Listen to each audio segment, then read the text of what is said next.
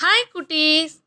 நான் உங்கள் ஐசாம்மா இன்னைக்கு உங்களுக்காக ஒரு புது கதையோட வந்திருக்கேன். கதை கேட்கலாமா? பழங்கால கிரேக்க நாட்டில் ஒரு பெரிய வியாபாரி இருந்தார். அந்த காலத்துலலாம் பெரிய செல்வந்தர்கள்கிட்டேயும் ராஜாக்கள்கிட்டேயும் நிறையா வேலைக்காரர்கள் அடிமைகளாக இருந்தாங்க. அந்த வியாபாரிகளும் அரசர்களும் சொல்கிற எல்லா வேலைகளையும் அந்த அடிமைகள் செய்யறதோட மட்டும் இல்லாமல் அந்த வியாபாரிகளும் அரசர்களும் எந்தெந்த ஊருக்கெல்லாம் போகிறாங்களோ அவங்களோட இவங்களும் அவங்க சேர்ந்தே போவாங்க. அந்த மாதிரி தான் ஒரு முறை வியாபாரி தன்னோட வியாபார விஷயமா ரொம்ப தொலைவில் இருக்கிற ஒரு ஊருக்கு போகிறதுக்காக முடிவு பண்ணுறாரு அதுக்காக தன்னோட வியாபார பொருட்கள் தொலைதூர பிரயாணத்துக்கு தேவையான மற்ற சாமான்கள் எல்லாத்தையும் பல மூட்டைகளாக தயார் பண்ணி அவரோட வீட்டில் ஒரு பெரிய அறை முழுக்க நிறைச்சிருந்தார் ரொம்ப தொலைவு அவங்க நடந்து தான் போக வேண்டி இருக்கும் அப்படிங்கிறதுனால அவர் தன்னோட அடிமைகள் எல்லாரையும் கூப்பிட்டு ஆளுக்கு ஒரு மூட்டையை தூக்கிக்கிட்டு என் பின்னாடி நடந்து வாங்க அப்படின்னு அவங்களுக்கு உத்தரவு போடுறாரு. அதுபடியே எல்லா அடிமைகளும் வேகமாக அந்த அறைக்குள்ளே போய் இருக்கிறதுலையே எந்த மூட்டைகள் சின்னதாக இருக்குன்னு பார்த்து ஒவ்வொருத்தராக மூட்டைகளை தூக்கிக்கிட்டு ஓடி வந்துடுறாங்க. அதில் ஒரே ஒரு அடிமை மட்டும் கொஞ்சம் முதுகு வளைஞ்சவர். பார்க்கவே நல்ல கச்சலான உடம்போர இருப்பார். அவர் இந்த கூட்டத்தில் முண்டி அடித்து போகவே இல்லை. எல்லாரும் எடுத்துக்கிட்டு போட்டோம் அப்படின்னு சொல்லி ஒரு ஓரமாக காத்திருந்தார். எல்லா அடிமைகளும் எடுத்துக்கிட்டதுக்கப்புறம் பார்த்தா அந்த அறையில் ஒரு பெரிய மூட்டை தான் இருந்துச்சு.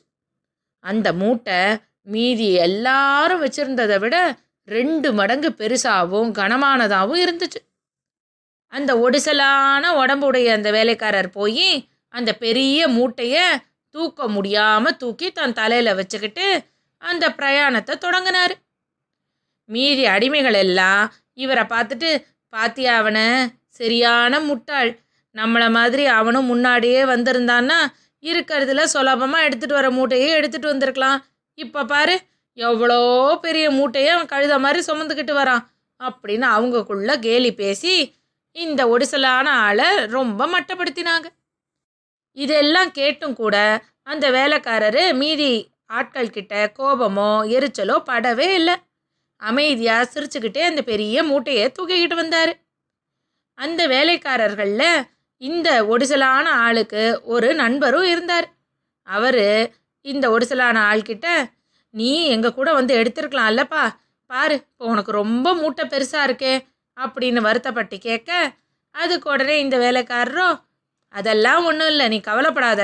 இது ரொம்ப ரொம்ப சுலபமான மூட்டை தான் அப்படின்னு சொல்கிறாரு இதை கேட்டு அவரோட நண்பருக்கு ஒன்றுமே புரியல. அதிகாலையில் அவங்கெல்லாம் இந்த பிரயாணத்தை தொடங்கினாங்களா? இப்போ நல்ல வெயில் உச்சிக்கு வந்துடுச்சு. எல்லாருக்கும் சுமைய தூக்கிக்கிட்டதும் நடந்து வந்ததும் நல்ல பசி. சரி ஒரு இடத்துல உட்காந்து எல்லாரும் சாப்பிடலாம் அப்படின்னு அவங்க எஜமானர் உத்தரவு கொடுக்கவும் எல்லா வேலைக்காரர்களும் இதுதான் சாக்குன்னு அவங்க தலையில் இருந்த சுமையெல்லாம் இறக்கி வச்சுக்கிட்டு ஆசுவாசப்படுத்திக்கிட்டாங்க.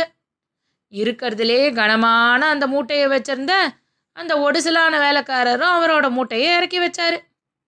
எல்லாரும் சாப்பாடு சாப்பிடலான்னு பார்த்தா அந்த பெரிய மூட்டைக்குள்ளே தான் எல்லாருக்கும் தேவையான உணவுப் பொருட்கள்லாம் இருந்துச்சு. இவங்க எல்லாரும் சாப்பிட்றதுக்காக அந்த மூட்டையை பிரித்து அதில் இருந்த உணவுப் பொருட்களெல்லாம் எடுத்து சமைச்சு எல்லாரும் சாப்பிடவும் இப்போ அந்த பெரிய மூட்டை கொஞ்சம் சின்ன மூட்டையாயிடுச்சு. இந்த பிரயாணம் மூணு நாள் நடக்குங்கிறதுக்காகத்தான் அந்த மூட்டையை கொண்டு வந்தாங்களா? அந்த மூட்டை ஒவ்வொரு வேளை உணவு எடுக்கிற எடுக்க எடுக்க அதோட கணம் குறைஞ்சிக்கிட்டே வந்துச்சு. பாதி பிரயாணம் தாண்டவுமே அந்த மூட்டையே காலியாயிடுச்சு இப்போ அந்த வேலைக்காரரு அந்த மூட்டையில் இருந்த இந்த வெறும் துணியை மட்டும் உதறி தன் தோளில் போட்டுக்கிட்டு கையை வீசிக்கிட்டு நடந்துக்க ஆரம்பிச்சிட்டாரு. அவரை முட்டாள்னு நினச்சி கேலி பேசி சிரித்தவங்கெல்லாம் ரெண்டு மூணு நாளுக்கும் மேலே ஆகியும் அவங்களோட சுமையோட எடை குறையவே இல்லாததுனால சோர்ந்து போய் அவர் பின்னாடி நடந்து வந்தாங்க. அந்த வேலைக்காரர் தான் கிரேக்கத்தோட பெரிய கதை சொல்லியே அறியப்படுற ஈசாப். ஈசாபோட நேர்மையையும் அவரோட அறிவான நடத்தையையும் பார்த்த அந்த வியாபாரி அவருக்கு அடிமத்தனத்திலேருந்து விடுதலை அளித்து கிரேக்கத்தோட தலைநகரில் அவரை விட்டுட்டு போகிறாரு ஈசாப் அந்த கடை தெருவில் கூடியிருக்கிற மக்களுக்காக பல நல்ல கதைகளை சொல்ல ஆரம்பிக்கிறாரு. அவர் சொன்னதாக வழங்கப்படுற நாடோடி கதைகள் தான் இப்போ வரைக்கும் ரொம்ப புகழ் வாய்ந்த ஈசாப் நீதி கதைகள் அப்படின்னு வழங்கப்படுது. ஈசாபோட நீதி கதைகளை நாளையிலேருந்து கேட்கலாமா? இன்னைக்கு கதை இதோட ஆச்சு.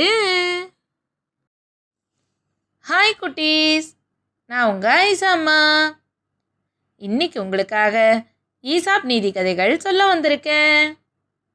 கதை கேட்கலாமா ஒரு காட்டுல ஒரு பெரிய நதி இருந்தது. அந்த நதியில நிறைய ஆமைகள் தவளைகள் கொக்குகள் அப்படின்னு எல்லாம் வாழ்ந்து வந்துச்சு. அந்த நதிக்கரையில ஒரு தேளும் இருந்தது. அந்த தேள் ரொம்ப விஷத்தன்மை நிறைஞ்சது. அது குணமும் நல்ல குணமே கிடையாது. அதுக்கு யாராவது உதவி செய்ய வந்தா கூட அவங்கள தன்னோட கொடுக்கால நல்லா வலிக்கிற மாதிரி கொட்டி விட்டுடும். அதனாலேயே அந்த நதியில் வாடுற மற்ற விலங்குகள் எல்லாமே அந்த தேள்கிட்ட எந்த பேச்சுவார்த்தையும் வச்சுக்காது. ஒரு சமயம் அந்த கொடுமையான விஷத்தேளுக்கு நதியோட இந்த கரையிலேருந்து அந்த கரைக்கு போகணும்னு ஒரு ஆசை வந்துச்சு. ஆனால் அந்த தேளுக்கும் நீந்தவே தெரியாது. எப்படி இந்த பக்கத்துலேருந்து அந்த பக்கம் போகிறது அப்படின்னு யோசிச்சு தன்னை சுற்றி இருக்கிற விலங்குகள் எல்லாம் பார்த்தபோது ஆமை கொக்கு எல்லாமே இந்த பக்கத்துலேயே அந்த பக்கம் ரொம்ப சுலபமாக போகிறத அந்த தேள் பார்த்துச்சு. இவங்க யார்கிட்டயாவது நம்ம உதவி கேட்போம் அப்படின்னு சொல்லி ஒவ்வொருத்தர்கிட்டயாவது உதவி கேட்டுச்சு. ஆனால் இந்த தேளோட குணத்தை தெரிஞ்ச எந்த விலங்குமே அந்த தேளுக்கு உதவியே செய்யலை. அப்போ அந்த நதிக்கரைக்கு புதுசாக ஒரு பெரிய தவளை வந்திருந்தது. இந்த தேள் அந்த தவளைக்கிட்ட போய் தவளை என்ன தவளை என்ன என்னையும் அந்த நதியோட அந்த பக்கம் கொஞ்சம் கொண்டு போய் விட்டுடுங்களேன் அப்படின்னு ரொம்ப பாவமாக கேட்டுச்சா. அதுக்கு உடனே அந்த தவளையும் இறக்கப்பட்டு சரி என்னோட முதுகில் நீ ஏறிக்க நான் உன்னை மெதுவாக கொண்டு போய் அங்கே விட்டுடுறேன் அப்படின்னு சொல்லிச்சு.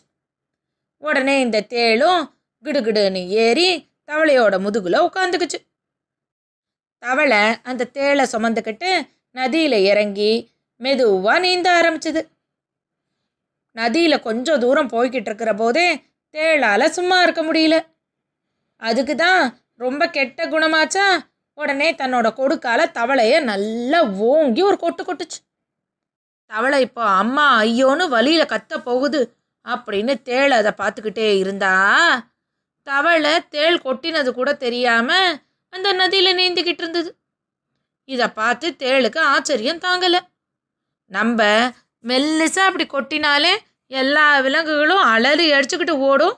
இந்த தவக்கலை என்னடானா நம்ம இவ்வளோ ஓங்கி கொட்டியிருக்கோம் அப்போ கூட இப்படி அமைதியாக நீந்துதே. எதுக்கும் இன்னொரு தடவை கொட்டி பார்ப்போன்னு நல்லா ரெண்டு மூணு தடவை கொட்டி கொட்டி பார்த்துச்சு. அப்பவும் தவளை நிதானமாக நீந்திக்கிட்டு இருக்கிறத பார்த்த தேளுக்கு ஒன்றுமே புரியல. இந்த தவளைக்கிட்டேயே கேட்டுடுவோம். அப்படின்னு முடிவு பண்ண அந்த தேளு. தவளென்ன தவளென்ன ஒருவேளை தப்பி தவறி என்னோட கொடுக்கு உங்கள் மேலே பட்டுட்டா? எப்படி நீங்கள் நீந்துவீங்க? அப்படின்னு அப்பாவியாக கேட்குற மாதிரி கேட்டுச்சு. அதுக்கு உடனே தவளையும் அதெல்லாம் ஒன்றும் கவலைப்படாதப்பா.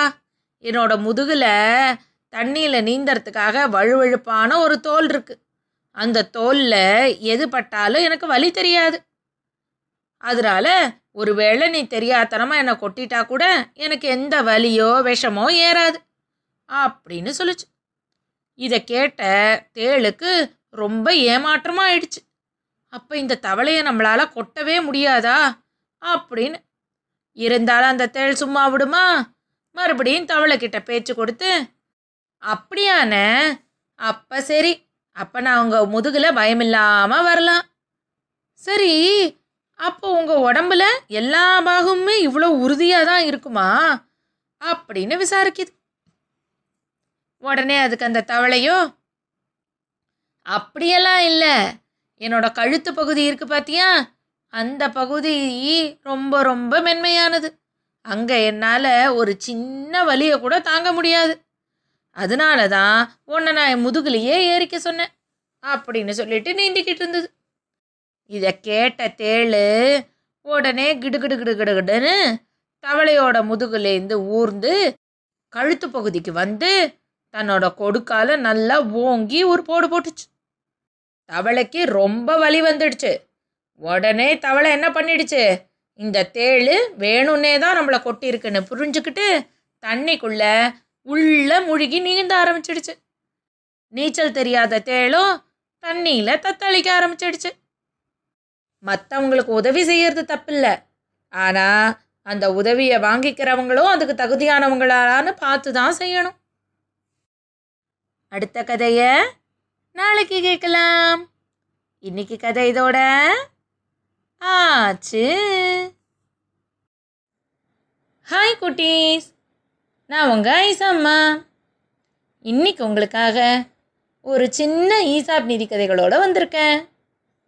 கதை கேட்கலாமா? அது காட்டை ஒட்டின ஒரு கிராமம். அந்த கிராமத்தில் ராமுன்னு ஒரு பையன் இருந்தான். அவன் தன்னோட வீட்டில் இருக்கிற ஆடுகள் எல்லாம் அந்த காட்டு பக்கத்தில் இருக்கக்கூடிய புல்வெளியில் மேய்ச்சலுக்கு விட்டுட்டு அதை தினமும் மேற்பார்வை பார்த்துக்குவான். ராமு ரொம்ப குறும்புக்காரன். எல்லார்கிட்டேயும் ஏதாவது சேட்டை பண்ணி மக்கள்கிட்ட கெட்ட பேர் வாங்கி வச்சுக்கிட்டு இருந்தான். ராமு எங்கே அவனோட ஆடுகள் எல்லாம் மேய்ப்பானோ அதுக்கு கொஞ்சம் தள்ளி கிராமத்தில் இருக்கிற சில பேர் வயல்வெளியில் விவசாயமெல்லாம் பண்ணிக்கிட்டு இருந்தாங்க. ஒவ்வொரு நாளும் தன்னோட ஆடுகளை கூட்டிகிட்டு போய் மேய்ச்சலுக்கு விட்டுட்டு நல்லா மரத்தடியில் சொகுசாக உட்காந்துக்கிட்டு வயலில் வேலை செஞ்சுக்கிட்டு இருக்கவங்களெல்லாம் ஏதாவது வம்பு பண்ணிக்கிட்டே இருப்பாராமும் சும்மா இல்லாமல் ஒரு நாள். ஆ புலி வருது புலி வருது. என்னோட ஆடுகள் எல்லாம் தூக்கிக்கிட்டு போகுது. வாங்க வாங்க வாங்க வாங்க அப்படின்னு ராமு பதட்டமாக கத்தினான். இதை கேட்கவும் அந்த வயலில் வேலை செஞ்சுக்கிட்டு இருந்தவங்கெல்லாம் கையில் கிடச்ச கம்பு கத்தி கட்டை அருவா எல்லாத்தையும் தூக்கிக்கிட்டு ராமுவை காப்பாற்றுறதுக்காக வேகமாக ஓடி வராங்க.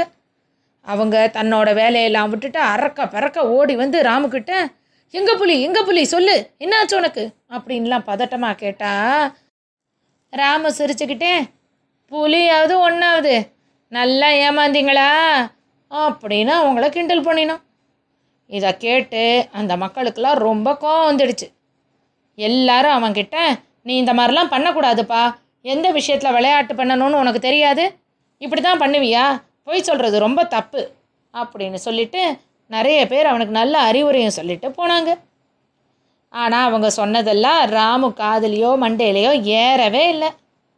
வாங்க போங்க அப்படின்னு சொல்லிட்டு எப்பவும் போல் தன்னோட சேட்டைகள் எல்லாம் பண்ணிக்கிட்டு இருந்தான். கொஞ்ச காலம் ஆகி இன்னொரு நாள் ராமு ஆ வாங்க வாங்க புலி வருது. என்னோட ஆடுகளை தூக்கிட்டு போகுது. யாராவது வந்து காப்பாத்துங்க அப்படின்னு அவன் கத்த மறுபடியும் ஊர் மக்கள் வேகமாக ஓடி வர இப்போவும் ராமு அவங்களெல்லாம் கேலி பண்ணி சிரிச்சானா ஊர் மக்களுக்கெல்லாம் ரொம்ப கோவம் வந்துடுச்சு. இன்னொரு தடவை நீ இப்படி பண்ணினேன்னா பாரு அப்படின்னு அவங்க மிரட்டிகிட்டே போயிட்டாங்க. ராமு அதை மறுபடியும் கண்டுக்கவே இல்லை. இதே மாதிரி ரெண்டு மூணு மாதம் ஆனோடனே ஒரு நாள் நிஜமாவே புலி வந்துடுச்சு. புலி வந்து ராமுவோட பெரிய ஆடு ஒன்று நல்லா கழுத்தை கவ்விக்கிட்டு இழுத்துட்டு போச்சான் அதை பார்த்த ராமு பயத்தில் காப்பாத்துங்க காப்பாத்துங்க புலி வந்துடுச்சு என்னோட ஆட்டை தூக்கிட்டு போகுது அப்படின்னு கத்துனான் ஆனால் இந்த முறை அவனுக்கு உதவி செய்ய யாருமே வரல. உண்மையிலேயே அந்த ஆடை புலி தூக்கிக்கிட்டு போயிடுச்சு.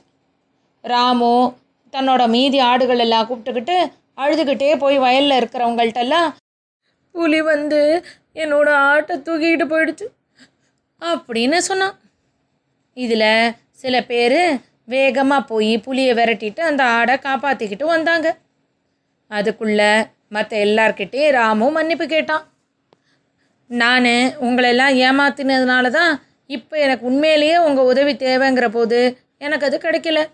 இதனால என்னோட ஆடை அந்த புலி தூக்கிட்டு போயிடுச்சு. அப்படின்னு அவன் அழுதுகிட்டு இருந்தானா அப்போது அந்த ஆடை காப்பாற்றிட்டு வந்து அந்த கிராம மக்கள் அவன்கிட்ட கொடுத்தாங்க. தன்னோட ஆட்டை பார்த்த ராமு ரொம்ப சந்தோஷப்பட்டான். அதோடு இல்லாமல் இனிமே பொய் சொல்கிறதோ அடுத்தவங்களை ஏமாத்துறதோ பண்ணக்கூடாதுன்னு முடிவு பண்ணிக்கிட்டான். இன்னைக்கு கதை இதோட ஆச்சு. ஹாய் குட்டீஸ். நான் உங்கள் ஐசாம்மா இன்னைக்கு உங்களுக்காக ஒரு சின்ன ஈசாப் நீதி கதையோட வந்திருக்கேன். கதை கேட்கலாமா? ஒரு அடர்ந்த காட்டில் நிறைய மான்கள் வாழ்ந்து வந்துச்சு. மான்களே அழகாக தான் இருக்கும். ஆனால் அந்த மான் கூட்டத்துலேயும் ஒரு மான் மட்டும் ரொம்ப தனியாக பேரழகோட காட்சி தந்துச்சு. அதோட உடலே ரொம்ப மிருதுவாகவும் அதோட தலையில் நல்ல கூர்மையான கொம்புகளோடையும் யாரை பார்த்தாலும் தான் தான் அழகுங்கிற கர்வத்தோடையும் அந்த மான் எப்போ பார்த்தாலும் காட்டியே சுற்றி சுற்றி வரும். தான் ரொம்ப அழகாக இருக்கும். அப்படிங்கிற தலகணம் அதுக்கு ரொம்ப ஜாஸ்தியாக இருந்ததுனால வேற எந்த மிருகங்கள் வந்து அதுக்கிட்ட பேச்சு கொடுத்தாலும் முதல்ல அந்த மிருகத்தோட உடலமைப்பை பார்க்கும். அந்த மிருகம் பார்க்கறதுக்கு அழகாக இருந்தால் தான் அதுக்கிட்ட பேசவே செய்யும். உதாரணத்துக்கு ஒரு யானை வந்து அந்த மான்கிட்ட பேசுச்சுன்னா உடனே அந்த யானையோட உருவத்தை பார்த்து இவன் என்ன? இவ்வளவு குண்டா மூக்கு தரையில் தொங்குற மாதிரி இருக்கான். இவங்கிட்ட போய் நம்ம பேசணுமா? அப்படின்னு நினச்சிக்கிட்டு யானை கேட்குற கேள்விக்கு பதிலே சொல்லாது. ஒரு அணில் வந்து பேச வந்தாலும் பாரு பல்லெல்லாம் எவ்வளோ நீட்டிக்கிட்டு இருக்கு. இவன்கிட்ட நம்ம எதுக்கு பேசணும்? அப்படின்னு சொல்லிட்டு மூஞ்சியை திருப்பிக்கிட்டு போயிடும். இதே மாதிரி காட்டில் எந்த பறவையோ விலங்கோ வந்து பேசினாலும் அதை மட்டப்படுத்தி அலட்சியப்படுத்திட்டு அந்த மான் தன்னோட மூஞ்சியை திருப்பிக்கிட்டே போய்கிட்டு இருந்துச்சு. அவ்வளவு ஏன்? அந்த மான் கூட்டத்தில் இருக்கிற மீதி மான்கள் கிட்ட கூட இந்த மான் ஒழுங்காக பேசாது. அவங்க எல்லாரையும் விட தான் தான் உயர்ந்தவன் சிறந்தவன் அதுக்கு ஒரு எண்ணம். அதனால காட்டில் இருக்கிற எல்லா இடங்களுக்கும் தான் மட்டுமே தனியாக போய்கிட்டு வரும். எல்லா மான்களும் இந்த மானோட செய்கை பிடிக்காததுனால இதுகிட்டேருந்து ஒதுங்கியே இருந்துச்சு. அது ஒரு நல்ல வெயில் காலம். மானுக்கு தொண்டை ரொம்ப வறண்டு போயிடுச்சு. காட்டுக்கு நடுவில் இருக்கிற குளத்துக்கு தண்ணி குடிக்கிறதுக்காக அந்த மான் போச்சு. குளக்கரையில் நின்றுக்கிட்டு தண்ணி குடிக்கிறதுக்காக குனிஞ்சு பார்த்தபோது அந்த மானோட பிம்பம் குளத்தோட தண்ணியில் ரொம்ப அழகாக தெரிஞ்சுது. மான் தான் தாகத்தில் இருக்கோம் தண்ணி குடிக்க வந்திருக்கோங்கிறதையே மறந்து போயிடுச்சு. தன்னோட அழகில் அப்படியே மெய் மறந்து ஆ நான் எவ்வளவு அழகாக இருக்கேன்.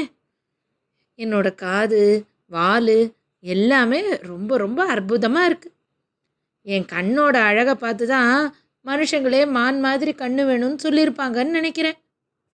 ஆனால் இது எல்லாத்தையும் விட அற்புதமானது என்னோட கொம்புகள் தான்.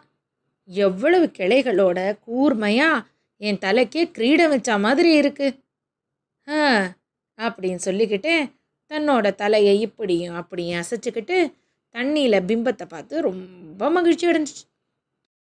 தன்னோட உடம்ப இப்படியும் அப்படியுமா திருப்பி தன்னோட உடம்போட ஒவ்வொரு பகுதியாமான்னு பார்த்துக்கிட்டே வந்துச்சு. எல்லா பகுதியும் பார்த்து ரொம்ப பெருமைப்பட்டுக்கிட்டே வந்த அந்த மான் கடைசியாக அதோட கால்களை பார்த்துச்சு. ஹ இவ்வளவு அழகான உடம்புக்கு இந்த அழுக்கான குச்சியான கால்களா? என் உடம்புலேயே இந்த கால்கள் தான் நல்லாவே இல்லை. அப்படின்னு அந்த வா மான் வருத்தப்பட்டுக்கிட்டு இருந்தபோது அதுக்கு பக்கத்தில் இருந்த புதர்லேருந்து ஏதோ ஒரு சின்ன சலசலப்பு கேட்டுச்சு. உடனே சுதாரிச்சு பார்த்த மான் அங்கே என்ன இருக்குன்னு கூர்ந்து பார்த்தா அங்கே ஒரு பெரிய புலி இந்த மானை வேட்டையாடுறதுக்காக பதுங்கி பதுங்கி வந்துக்கிட்டு இருந்தது. புலியை பார்த்த உடனே மான் எடுத்தது ஓட்டம். தான் உயிரை காப்பாற்றிக்கிறதுக்காக காட்டுக்குள்ளே ரொம்ப வேகமாக ஓட ஆரம்பிச்சது. புலியும் தன்னோட இற தப்பிடக்கூடாதுன்னு அந்த மானை விரட்டி துரத்தி அது பின்னாடியே ஓடிச்சு. மான் கொஞ்சம் திரும்பி பார்த்து புலி தான் பின்னாடி வர்றத பார்த்த உடனே மரங்களுக்குள்ள இப்படியும் அப்படியும் புகுந்து கண்மூடித்தனமாக வேகமாக ஓடிச்சு. மான் ரொம்ப வேகமாக ஓடிக்கிட்டு இருக்கிற போது அதோட தலையில் இருக்கிற கொம்புகள் ஒரு தாழ்ந்த மரக்கலையில் நல்லா மாட்டிக்கிச்சு. தான் உயிரை காப்பாற்றிக்கிற வேகத்துலேயும் அவசரத்துலேயும் தன்னோட கொம்புகளை அந்த மரக்கிளையிலேருந்து விடுவிக்க மான் ரொம்ப போராடுச்சு. ஆனால் அதோட பதட்டத்துலேயும் அவசரத்துலேயும் அந்த கொம்புகள் மரக்கிளையிலேருந்து வரவே இல்லை. மேலும் மேலும் சிக்கிக்கிச்சு. அப்போ அந்த மரத்து மேலே இருந்த அணிலை பார்த்த மான் அதுக்கிட்ட தன்னோட கொம்புகளை எடுத்து விடுறதுக்காக உதவி கேட்டுச்சு. அப்போ அணில் சொல்லிச்சு ஓ இப்போ தான் நான் உன் கண்ணுக்கு தெரியிறேனா? நீ தான் இந்த மாதிரி நீளமாக அசிங்கமாக பல்லு இருக்கிறவங்க கிட்டலாம் பேச மாட்டியே. இப்போ மட்டும் எதுக்கு என்கிட்ட பேசுகிற அப்படின்னு சொல்லிட்டு அணில் அந்த இடத்த விட்டே ஓடி போயிடுச்சு. மான் ரொம்ப வருத்தப்பட்டுச்சு. தான் அடுத்தவங்கள மதிக்காமல் உருவி கேலி பண்ணி அவங்கள ரொம்ப கஷ்டப்படுத்தினதுனால தான் ஒரு பெரிய ஆபத்தில் கூட யாருமே உதவுறதுக்கு முன்வர மாட்டேங்கிறாங்கன்னு அந்த மானுக்கு புரிஞ்சிடுச்சு.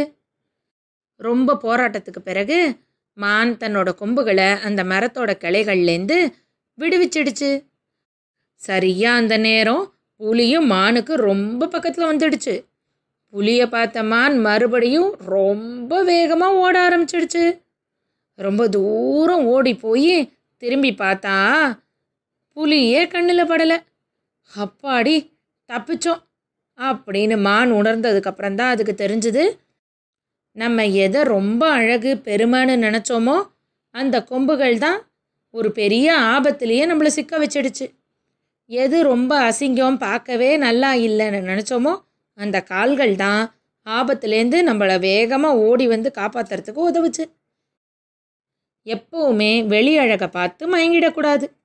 எந்த ஒரு பொருளும் எவ்வளவு பயன்படுங்கிறத யோசிச்சு தான் அதுக்கு நம்ம மதிப்பும் மரியாதையும் கொடுக்கணும்.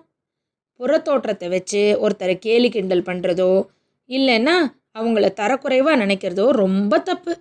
அப்படின்னு மான் நல்லா புரிஞ்சுக்கிச்சு. அதிலிருந்து மான் தன்னோட குணங்களெல்லாம் மாற்றிக்கிட்டு மற்ற எல்லா விலங்குகளோடையும் அன்போடையும் நட்போடையும் பழக ஆரம்பிச்சிடுச்சு. இன்னைக்கு கதை இதோட ஆச்சு. ஹாய் குட்டீஸ். நான் உங்கள் ஐசாம்மா இன்னைக்கு உங்களுக்காக ஒரு ஈசாப் நீதி கதையோட வந்திருக்கேன்.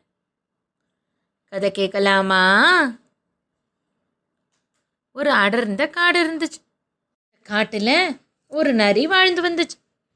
அந்த நரிக்கு தனக்கு தான் எல்லாம் தெரியும். தான் ரொம்ப புத்திசாலின்னு நிறைய தலகணமும் இருந்தது. காட்டில் இருக்கிற எல்லா சின்ன சின்ன மிருகங்களோடையும் அந்த நரி வம்படியாக போய் பேசும். அவங்கக்கிட்ட ரொம்ப அன்பாகவும் நட்பாகவும் பழகிற மாதிரி நடித்து ஏதாவது ஒரு சந்தர்ப்பத்தில் அவங்கள சங்கடத்துக்கு உள்ளாக்கிடும். இதனால பொதுவாகவே அந்த நரி கூட யாருமே நட்பு பாராட்ட மாட்டாங்க. ஒரு நாள் நரி காட்டு வழியாக நடந்து போய்கிட்டு இருந்தபோது அதுக்கு ரொம்ப தாகம் எடுத்துச்சு. காட்டோட நடுப்பகுதியில் இருந்த குளத்தை நோக்கி நரி நடந்து போச்சு. குளப்பகுதிக்கு வந்துட்டு தண்ணியெல்லாம் நல்லா குடிச்சிட்டு அந்த குளக்கரையில் இருந்த குளுமையில் அது கொஞ்சம் நேரம் ஓய்வு எடுத்துக்கிட்டு இருந்தது. அப்போது அந்த குளத்துல ஒரு கொக்கு ரொம்ப நேரமாக ஒத்த காலில் நின்றுக்கிட்டு மீன் கிடைக்குமான்னு பார்த்துக்கிட்டு இருந்ததை இந்த நரி பார்த்துச்சு. அதுக்கு கொக்கை பார்க்க ரொம்ப சிரிப்பாக இருந்துச்சு. பாரு இந்த கொக்கு உச்சி வெயிலில் தண்ணியில் ஒரே ஒரு காலை வச்சுக்கிட்டு என்னவோ பெருசாக தவம் பண்ணிக்கிட்டு இருக்கே. ஆ சரி இன்னைக்கு இந்த கொக்கை நம்ம வம்பிழுக்கலாம் அப்படின்னு முடிவு பண்ணின நரி அந்த கொக்கு கிட்ட போய் கொக்காரே கொக்காரே ஏன் நீங்கள் ரொம்ப நேரமாக ஒத்த காலில் நின்றுக்கிட்டு இருக்கீங்க? உங்கள் காலெல்லாம் எப்படி வலிக்கும்? பேசாமல் வாங்களேன். என் கூட கொஞ்ச நேரம் வந்து இந்த மரத்தோட நிழலில் இழப்பாருங்களேன் அப்படின்னு கூப்பிட்டுச்சு. நரிக்கு தான் மேலே எவ்வளவு பாசம்? அப்படின்னு மகிழ்ந்து போன கொக்கும் நரிக்கிட்ட சொல்லிச்சு நரியாரே நீங்கள் என்னோட சந்தோஷத்துக்காக இப்படி சொல்கிறீங்க ஆனால் எனக்கு இது பழக்கம்தான். நீங்கள் கேள்விப்பட்டது இல்லையா? ஓடு மீன் ஓட உருமீன் வருமளவும் வாடி இருக்குமாம் கொக்கு. அப்படின்னு சொல்லுவாங்க. அதாவது இந்த சின்ன சின்ன மீன்கள் எல்லாம் என் காலை எப்பவுமே சுற்றி சுற்றி வரும். ஆனால் நான் கல் போல் சில போல் அப்படியே ஆடாமல் அசையாமல் ஒத்த காலில் நிற்கவும் இந்த கொக்குனால் நமக்கு ஆபத்து இல்லைன்னு அது முடிவு பண்ணிடும். அந்த சின்ன மீன்கள் எல்லாம் வந்துட்டு பத்திரமா என்னை சுற்றிட்டு போயிட்டு இருக்கிறத பார்த்து நல்ல பெரிய பெரிய மீன்கள் என்னை நோக்கி வரும். அந்த சமயத்துக்காக காத்திருந்து நல்ல பெரிய மீனாக என்னோட வயிறு நிரம்புற அளவுக்கு நான் டக்குன்னு எடுத்து சாப்பிட்டுடுவேன். அதுக்காகத்தான் இந்த ஒத்த காலில் தவம் இருக்கேன் அப்படின்னு ஒரு நீண்ட விளக்கம் கொடுத்துச்சு. கொக்கோட அறிவை பார்த்து நறுக்கி ரொம்ப வியப்பாக இருந்துச்சு. அதே நேரம் இந்த கொக்கோட அறிவை பார்த்து அந்த நரியால் பொறுத்துக்கவும் முடியல. தான் தான் அந்த கொக்கை விட புத்திசாலி அப்படின்னு நிரூபிக்கணும்னு அந்த நரிக்கு தோணிடுச்சு. அது உடனே கொக்கு கிட்ட அப்படியா கொக்காரே ஆஹா நீங்கள் எவ்வளவு நிறைய விஷயங்களை தெரிஞ்சு வச்சுக்கிட்டு இருக்கீங்க. உங்ககிட்ட இன்னும் நிறைய நேரம் பேசிக்கிட்டு இருந்தா என்னோட அறிவும் நல்லா வளரும் போல இருக்கே. நீங்கள் கட்டாயம் என்னோட வீட்டுக்கு வரணும். இன்னைக்கு மாலை நேரத்தில் என்னோட வீட்டில் உங்களுக்காக ரொம்ப சுவையான திராட்சை ரசத்தோடு நான் காத்துக்கிட்டு இருப்பேன். நம்ம இன்னும் நிறைய விஷயங்களை பற்றி பேசலாம். அப்படின்னு சொல்லிச்சு நரி. நரியோட அழைப்பை கேட்டு கொக்குக்கும் ரொம்ப மகிழ்ச்சியாக இருந்துச்சு. கொக்கு நரிக்கிட்ட அதுக்கு என்ன கண்டிப்பாக நான் வரேன். நம்ம ரெண்டு பேரும் இன்னைக்கு இரவு உணவை சேர்ந்தே சாப்பிடலாம் அப்படின்னு வாக்குறுதி கொடுத்துச்சு. நரி இன்னைக்கு கொக்கு வீட்டுக்கு வர்ற போது அதை எப்படியாவது அவமானப்படுத்தணும்னு முடிவு பண்ணி அதுக்கு தயாராக இருந்துச்சு. சூரியன் மறையிற அந்திசாய பொழுதுல கொக்கு நரியோட வீட்டுக்கு போச்சு. நரி கொக்கை ரொம்ப உபசரிப்பாக வரவேற்றுட்டு கொஞ்ச நேரம் அதுக்கிட்ட பேச்சு கொடுத்துக்கிட்டு இருந்துச்சு. நேரம் ஆக ஆக கொக்குக்கு நல்லா பசி வந்துடுச்சு. நரியும் உடனே அதை புரிஞ்சுக்கிட்டு வாங்க கொக்காரே நம்ம சாப்பிடலாம் அப்படின்னு சொல்லிட்டு ரெண்டு தட்டையான பாத்திரத்தில் திராட்சை ரசத்தை ஊற்றுச்சு அதில் ஒரு தட்டை அந்த கொக்கு கிட்ட கொடுத்துட்டு இன்னொரு தட்டை எடுத்துக்கிட்ட நரி. தன்னோட நாக்கை சுழட்டி சுழட்டி அந்த திராட்சை ரசத்தை நல்லா நக்கி நக்கி ரசிச்சு ருசிச்சு சாப்பிட்டுச்சு. ஆனால் கொக்குக்கோ நாக்கை வெளியில் நீட்ட முடியாதபடிக்கு நீளமான அழகு தான் இருந்துச்சு இல்லையா? அதால் என்ன முயற்சி பண்ணியும் அந்த திராட்சை ரசத்தை குடிக்கவே முடியலை. இந்த நரி வீட்டில் விருந்து இருக்கே நினச்சிக்கிட்டு கொக்கு நிறையா மீன்களையும் அன்றைக்கி சாப்பிடலை. அதனால் அதுக்கு ரொம்ப பசிச்சிடுச்சு. வேணுன்ட்டே தான் இந்த நரி தன்னை அழைச்சி அவமானப்படுத்தியிருக்குன்னு அந்த அறிவாளி கொக்கு புரிஞ்சுக்கிச்சு. அதே நேரம் இந்த நரிக்கு நல்ல புத்தி புகட்டணும் அப்படின்னு முடிவு பண்ணின கொக்கு நரிக்கிட்ட எந்த முகச்சுழுப்பையும் காட்டாமல் இன்னும் கொஞ்சம் நேரம் பேசிட்டு நண்பா உங்களோட திராட்சை ரசம் உண்மையிலே ரொம்ப அருமையாக இருந்துச்சு. ஆனால் இன்னைக்கு என்னோடய வயத்தில் இடமே இல்லை. அதனால என்னால் குடிக்க முடியல. நீங்களே இதையும் குடிச்சிடுங்க அப்படின்னு தன்னோட தட்டையும் அந்த நரிக்கிட்டேயே கொடுத்துடுச்சு.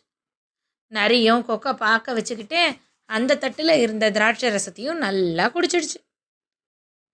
கொக்கு நரிய பார்த்து நரியாரே நம்ம நட்புக்காக நான் இப்போ உங்கள் வீட்டுக்கு வந்தா மாதிரி நாளைக்கு நீங்கள் என்னோட வீட்டுக்கு வாங்களே அந்த குளத்துக்கு பக்கத்துலையே தான் இருக்கேன் என் வீடு அப்படின்னு அழைப்பு விடுத்துச்சு. கொக்கோட அழைப்பை ஏற்றுக்கிட்ட நரியும் அதுக்கு என்ன கொக்காரே? நாளைக்கு சாயந்தரம் நான் உங்கள் வீட்டுக்கு வரேன். அப்படின்னு ஒத்துக்குச்சு. அடுத்த நாள் மாலை வேளையில் நரி கொக்கோட வீட்டுக்கு போச்சு.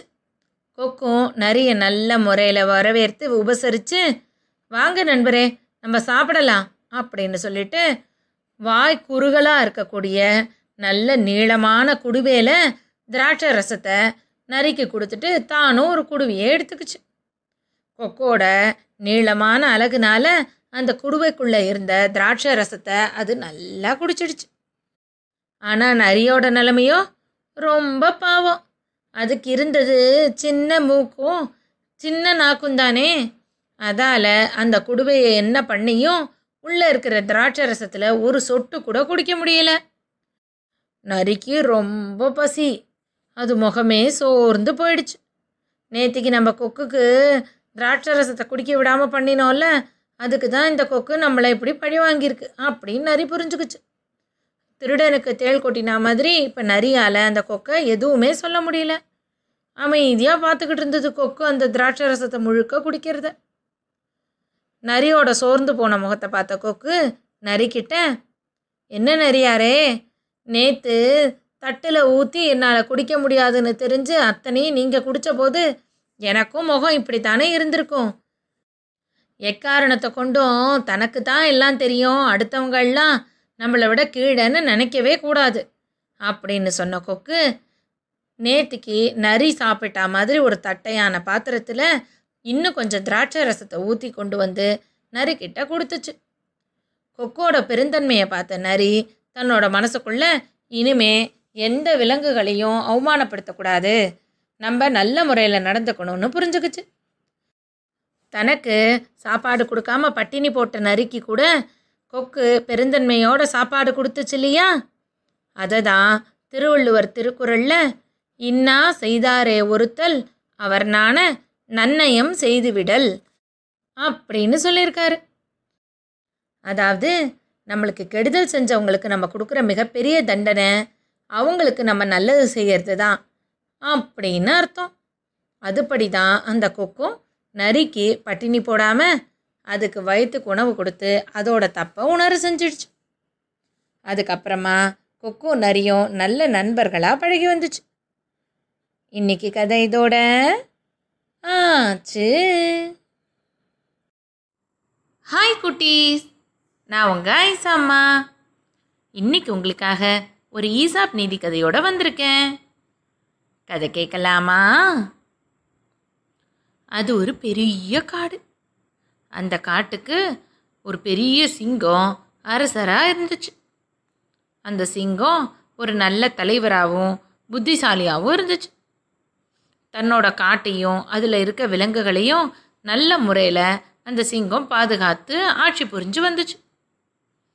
ஒரு நாள் அந்த சிங்கத்துக்கு இந்த காட்டை நம்ம மட்டும் பராமரிக்கிறதுக்கு கொஞ்சம் கடினமாக இருக்குது இதுக்காக சில விலங்குகள்லாம் நமக்கு அமைச்சர்களாக இருந்தால் ரொம்ப உதவியாக இருக்குமே அப்படின்னு யோசிச்சு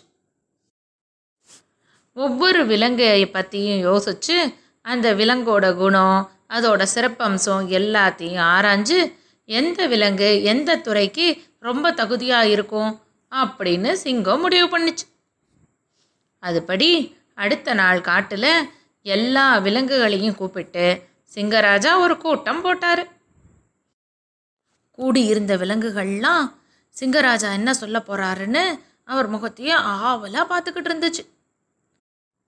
அப்போ சிங்கராஜா யானையை கூப்பிட்டு யானையாரே நீங்களும் உங்கள் கூட்டத்தாரும் இந்த காட்டை சுற்றி ஒரு பாதுகாப்பு வேலி மாதிரி அமைச்சு இந்த காட்டை பாதுகாக்கணும். நான் உங்களை பாதுகாப்புத்துறைக்கு அமைச்சராக நியமிக்கிறேன். அப்படின்னு சொல்லிச்சு. மானை கூப்பிட்ட சிங்கம் வேகமாக ஓடக்கூடியதில் உன்னை மிஞ்சின விலங்கு இந்த காட்டில் யாரும் இல்லை. அதனால் நீனு தகவல் தொடர்பு துறைக்கு அமைச்சராகிரு அப்படின்னு சொல்லிச்சு. மானும் சரின்னு ஒப்புத்துக்குச்சு. இதே மாதிரி காட்டில் இருக்கிற பொறுப்புகள் எல்லாம் அது அதுக்கு உண்டான விலங்குக்கு சிங்கம் ஒதுக்கி விட்டுடுச்சு. மிச்சம் இருந்தது நீதித்துறை மட்டும்தான். நம்மளை தான் சிங்கம் நீதிபதியாக நியமிக்கும் அப்படின்னு சொல்லிட்டு குரங்கு ரொம்ப ஆர்வமாக இருந்துச்சு. ஆனால் சிங்கமோ ஆமையை கூப்பிட்டு ஆமையாரே நீங்கள் தான் இந்த காட்டுக்கே நீதிபதியாக இருந்து வர்ற வழக்குகளுக்கெல்லாம் நல்ல தீர்ப்பை சொல்லணும் அப்படின்னு சொல்லிடுச்சு. இதை கேட்டதில் குரங்குக்கு ரொம்ப கோபம். அந்த குரங்குக்கு எப்போவுமே ஆமையை பிடிக்காது. இது என்ன? எப்போ பார்த்தாலும் ரொம்ப மெதுவாக வந்துக்கிட்டு இருக்கு எந்த விஷயத்துலேயுமே இது வேகமாகவே செயல்படாதா? அப்படின்னு அந்த குரங்கு நினச்சிக்கிட்டு ஆமையை ரொம்ப வம்பிழுக்கும் கிண்டலும் கேலியும் பண்ணி அதோட உருவத்தையும் நடையும் ரொம்ப விமர்சிக்கும். குரங்கோட கேலியோ கிண்டலையோ ஆமை லட்சியம் பண்ணினதே இல்லை. தன்னோட வேலையில் அது எப்போவுமே ரொம்ப கண்ணும் கருத்துமாக இருக்கும். அந்த கூட்டத்தை முடிக்கிறதுக்கு முன்னாடி சிங்கம் கூடியிருந்த எல்லா விலங்குகளையும் பார்த்து நான் தேர்வு பண்ணின அமைச்சர்கள் எல்லாம் நீங்கள் ஏற்றுக்கிறீங்களா அப்படின்னு கேட்டுச்சு. எல்லா விலங்குகளும் ஏற்றுக்கிறோன்னு அதை ஆமோதிக்க குரங்கு மட்டும் இந்த ஆமையை போய் அரசர் நீதிபதியாக தேர்ந்தெடுத்துட்டாரேன்னு ஆற்றாமையில் சிங்கராஜா முன்னாடி வந்து தொபுக்கட்டீர்னு குதிச்சுது. அரசே மீதி எல்லா விலங்குகளுக்கும் தகுந்த பொறுப்பை கொடுத்துருக்கீங்க. ஆனால் ஆமையாரை போய் நீதிபதியாக நியமிச்சிருக்கீங்களே. அதுதான் அப்படின்னு இழுத்துச்சு. குரங்கு என்ன சொல்ல நினைக்குதுங்கிறத புரிஞ்சுக்கிட்ட சிங்கராஜா குரங்கை பார்த்து குரங்காரே எனக்கு என்னவோ இந்த பொறுப்புக்கு ஆமையார் தான் ரொம்ப சரியாக இருப்பாருன்னு தோணுது. ஒரு மூணு மாத காலம் அவருக்கு நீங்கள் அவகாசம் கொடுத்து பாருங்களேன். அவர் தான் வேலையை சரியாக செய்கிறாரா இல்லையான்னு. ஒருவேளை அப்போவும் உங்களுக்கு திருப்தி இல்லைன்னா அப்புறமா நம்ம வேறு என்ன பண்ணலான்னு முடிவெடுக்கலாம் அப்படின்னு சொல்லுச்சு. இதை கேட்ட குரங்கும் ரொம்ப திருப்தியா அப்போ இந்த மூணு மாதத்துக்குள்ள இந்த ஆமை வெளியில் போயிடும். நம்ம நீதிபதியாக ஆயிடலாம் அப்படின்னு மனக்கோட்டை கட்டிக்கிச்சு. எப்பவும் போல குரங்கு ஆமையை வம்பிழுக்கிறதும் கிண்டலும் கேலியும் பண்ணுறதுமாவே இருந்துச்சு. இப்படியே ஒரு மாதம் போச்சு. அப்போ ஒரு நாள் கரடி ஒரு வழக்கோட நீதிமன்றத்துக்கு வந்துச்சு. ஆமையார் கரடியோட வழக்கை விசாரித்து எப்படி தீர்ப்பு சொல்ல போகிறாரு அப்படின்னு தெரிஞ்சுக்கிறதுக்காக எல்லா விலங்குகளும் ஏன் சிங்கராஜாவும் கூட அந்த நீதிமன்றத்துக்கு வந்துச்சு. ஆமையார் கரடியை பார்த்து கரடியாரே என்ன வழக்கு? உங்களுக்கு என்ன பிரச்சனை? அப்படின்னு கேட்டுது. அதுக்கு உடனே கரடியும் நீதிபதியாரே உங்களுக்கே தெரியும். எனக்கு தேனுன்னா எவ்வளவு இஷ்டம்னு. நான் ரொம்ப கஷ்டப்பட்டு மலை ஏறி அதில் இருந்த பொந்துலேருந்து ஒரு தேனடையை எடுத்துக்கிட்டு வந்து என் குகையில் பத்திரப்படுத்தி வச்சுருந்தேன். அப்பப்போ கொஞ்சமாக அதுலேருந்து தேன் எடுத்து குடித்து நானும் மகிழ்ச்சியாக இருந்தேன். ஆனால் இன்றைக்கி வந்து பார்த்தா என்னோட குகையில் இருந்த தேனை காணும். அதை பானையோடு யாரோ தூக்கிக்கிட்டு போயிட்டாங்க. அப்படின்னு கரடி சொல்லுச்சு. அதை கேட்ட ஆமையாரும் ஓஹோ சரி உங்களுக்கு யார் மேலேயாவது சந்தேகம் இருக்கா? அப்படின்னு கேட்டுச்சு. அதுக்கு கரடியும் ஆமாம் இதோ இந்த குரங்கு மேலே தான் எனக்கு சந்தேகம். ஏன்னா என்னோட தேன் பானை இந்த குரங்கு எந்த மரத்தில் வசிக்குதோ அதுக்கு கீழே தான் உடஞ்சி கிடந்தது அப்படின்னு கோபமாக சொல்லுச்சு. இதை கேட்ட உடனே குரங்குக்கு ரொம்ப பயம் வந்துடுச்சு. கரடியோட பானை நம்மளோட மரத்துக்கு கீழே இருந்துச்சா? போச்சு. ஏற்கனவே நம்ம இந்த ஆமையை ரொம்ப கிண்டல் பண்ணியிருக்கோம். எல்லாத்தையும் மனசில் வச்சுக்கிட்டு இந்த ஆமை நம்ம மேலே பழியை தூக்கி போட போகுது அப்படின்னு குரங்கு நினச்சிக்கிட்டே இருந்துச்சு. ஆமை கொஞ்ச நேரம் யோசிச்சுக்கிட்டு கரடியை பார்த்து சரி கரடியாரே எனக்கு ஒரு ரெண்டு நாள் அவகாசம் கொடுங்க. நான் இந்த விஷயத்த கொஞ்சம் அலசி ஆராய்ஞ்சு பார்த்துட்டு யார் குற்றவாளின்னு தீர்ப்பு கொடுக்குறேன் அப்படின்னு சொல்லிட்டு ஆமை போயிடுச்சு. ரெண்டு நாள் கழித்து ஆமையோட தீர்ப்புக்காக கரடியும் மற்ற விலங்குகளும் நீதிமன்றத்தில் கூடுச்சு. நீதிபதி ஆமை வந்து தன்னோட இருக்கையில் உட்காந்துக்கிட்டு கரடியை பார்த்து கரடியாரே நான் குற்றவாளியை கண்டுபிடிச்சிட்டேன் அப்படின்னு சொல்லுச்சு. இதை கேட்ட கரடி உடனே இதோ இந்த குரங்கு தானே குற்றவாளி? அப்படின்னு ஆவேசமாக கேட்டுச்சு. ஆமாம் கரடியை பார்த்து இல்லை கரடியாரே இந்த குரங்கார் உங்களோட தேனை எடுக்கவே இல்லை. உங்கள் தேனை எடுத்தது இந்த குள்ள நரி தான். உங்களுக்கு தான் தெரியுமே. குள்ளநரிக்கு தந்திரமும் ஜாஸ்தி தேன் குடிக்கிற ஆசையும் ஜாஸ்தின்னு. நீங்கள் உங்கள் குகையில் இல்லாத போது அந்த தேன் இருக்கிற பானையை கொண்டு வந்து தன்னோட வீட்டில் வச்சு வயிறு முட்டை குடிச்சிட்டு பழி தான் மேலே வரக்கூடாதுங்கிறதுக்காக இந்த குரங்கு வாழற மரத்துக்கு கீழே அந்த பானையை உடச்சி போட்டுட்டு போயிடுச்சு. சிந்தி இருக்கிற தேனை குடிக்கிறதுக்காக எறும்புகள் எந்த திக்கு நோக்கி போகுதுன்னு நான் கண்டுபிடிக்கிறதுக்காக தான் இந்த ரெண்டு நாட்கள் உங்ககிட்ட கேட்டிருந்தேன். அப்படின்னு ஆமாம் சொல்லுச்சு. இதை கேட்கவும் குரங்குக்கு மகிழ்ச்சி ஆயிடுச்சு. நம்ம எவ்வளவோ அந்த ஆமையை வருத்தப்படுத்துகிற மாதிரி பேசியும் கூட நம்ம மேலே எந்த பழியும் போடாமல் ஆமை ரொம்ப நேர்மையாகவும் நியாயமாகவும் நடந்துக்குச்சே அப்படின்னு குரங்குக்கு ஆச்சரியமாக இருந்துச்சு. தான் ஆமையை புண்படுத்துகிற விதமாக பேசுறதுக்காக ஆமைக்கிட்ட போய் மன்னிப்பும் கேட்டுச்சு. சிங்கராஜா குரங்கை பார்த்து கேட்டாரு. என்ன குரங்காரே என்னோட தேர்வு சரிதானே? நீதிபதியாக இருக்கிறவங்க எதையும் அவசரப்பட்டு ஆத்திரப்பட்டெல்லாம் முடிவு பண்ணக்கூடாது. பொறுமையாக அலசி ஆராய்ஞ்சு எது சரி எது தப்புன்னு கண்டுபிடிச்சு தான் தீர்ப்பு கொடுக்கணும். அதனால தான் அந்த பொறுப்பான நீதிபதி பதவிக்கு ஆமையாரை தேர்ந்தெடுத்தேன் அப்படின்னு சிங்கராஜா விளக்கமாக சொல்லிச்சு. குரங்கும் சிங்கராஜாவோட பேச்சை ஆமோதிச்சு நீங்கள் சொல்கிறது ரொம்ப சரிதான் அப்படின்னு ஒத்துக்குச்சு. ஆமையாரோட நிதானத்தினாலேயும் சிங்கராஜாவோட புத்திசாலித்தனத்தினாலேயும் அந்த காட்டில் இருந்த விலங்குகள் எல்லாம் மகிழ்ச்சியாக வாழ்ந்துச்சு. இன்னைக்கு கதை இதோட ஆச்சு. ஹாய் குட்டீஸ். நான் உங்கள் ஐசாம்மா. இன்னைக்கு உங்களுக்காக ஒரு ஈசாப் நீதி கதையோட வந்திருக்கேன். கதை கேட்கலாமா? ரொம்ப நாள் முன்னாடி ஆத்தங்கரையோரமாக ஒரு நாடு இருந்துச்சு. அந்த நாடு ரொம்ப விசித்திரமானது. என்னன்னு தெரியுமா? அந்த நாட்டில் இருக்கிற குடிமக்கள்லேருந்து யாராவது ஒருத்தர் அரசனாக தேர்ந்தெடுக்கப்படுவாங்க. அந்த அரசராக தேர்ந்தெடுக்கப்படுகிறவங்க அஞ்சு வருஷம் ரொம்ப சந்தோஷமாக அந்த நாட்டை ஆளலாம். மக்கள் அவங்கள எந்த கேள்வியும் கேட்க மாட்டாங்க. அரசர் என்ன சொல்கிறாரோ அதுபடியே நடந்துக்குவாங்க. ஆனால் அந்த அஞ்சு வருஷங்கள் முடிவில் ஒரு வினோதமான பழக்கம் இருந்துச்சு அந்த ஊரில். அது என்னன்னா அந்த நாடு ஒரு ஆத்தங்கரையில் இருந்துச்சு இல்லையா? அந்த ஆறோட அந்த பக்க கரையில் ஒரு பெரிய காடு இருந்துச்சு. அந்த அடர்ந்த காட்டில் நிறைய கொடூரமான காட்டு விலங்குகளும் இருந்துச்சு. ஒரு அரசர் அஞ்சாண்டு காலம் ராஜ்ய பதவி ஆண்டு முடிச்சதுக்கப்புறமா மக்கள் எல்லாம் ஒன்று கூடி அவரை ஒரு சின்ன ஓடத்தில் ஏற்றி அந்த கொடிய காடு இருக்கிற பகுதியில் இறக்கி விட்டுட்டு வந்துடுவாங்க அதனால அந்த ராஜ்யத்தை ஆளணும்னு இருக்கிற அரசர்கள் எல்லாம் அந்த ஓடத்தில் ஏறணுங்கிற போதே ரொம்ப வருத்தத்தோட அழுதுகிட்டே தான் போவாங்க.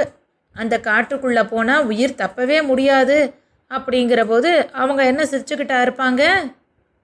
இந்த வினோத பழக்கத்தினால யாருக்குமே அரசராக இருக்கணும் அப்படிங்கிற ஆசையே வர்றதில்ல. அந்த ஊரில் ஒரு இளைஞன் இருந்தான்.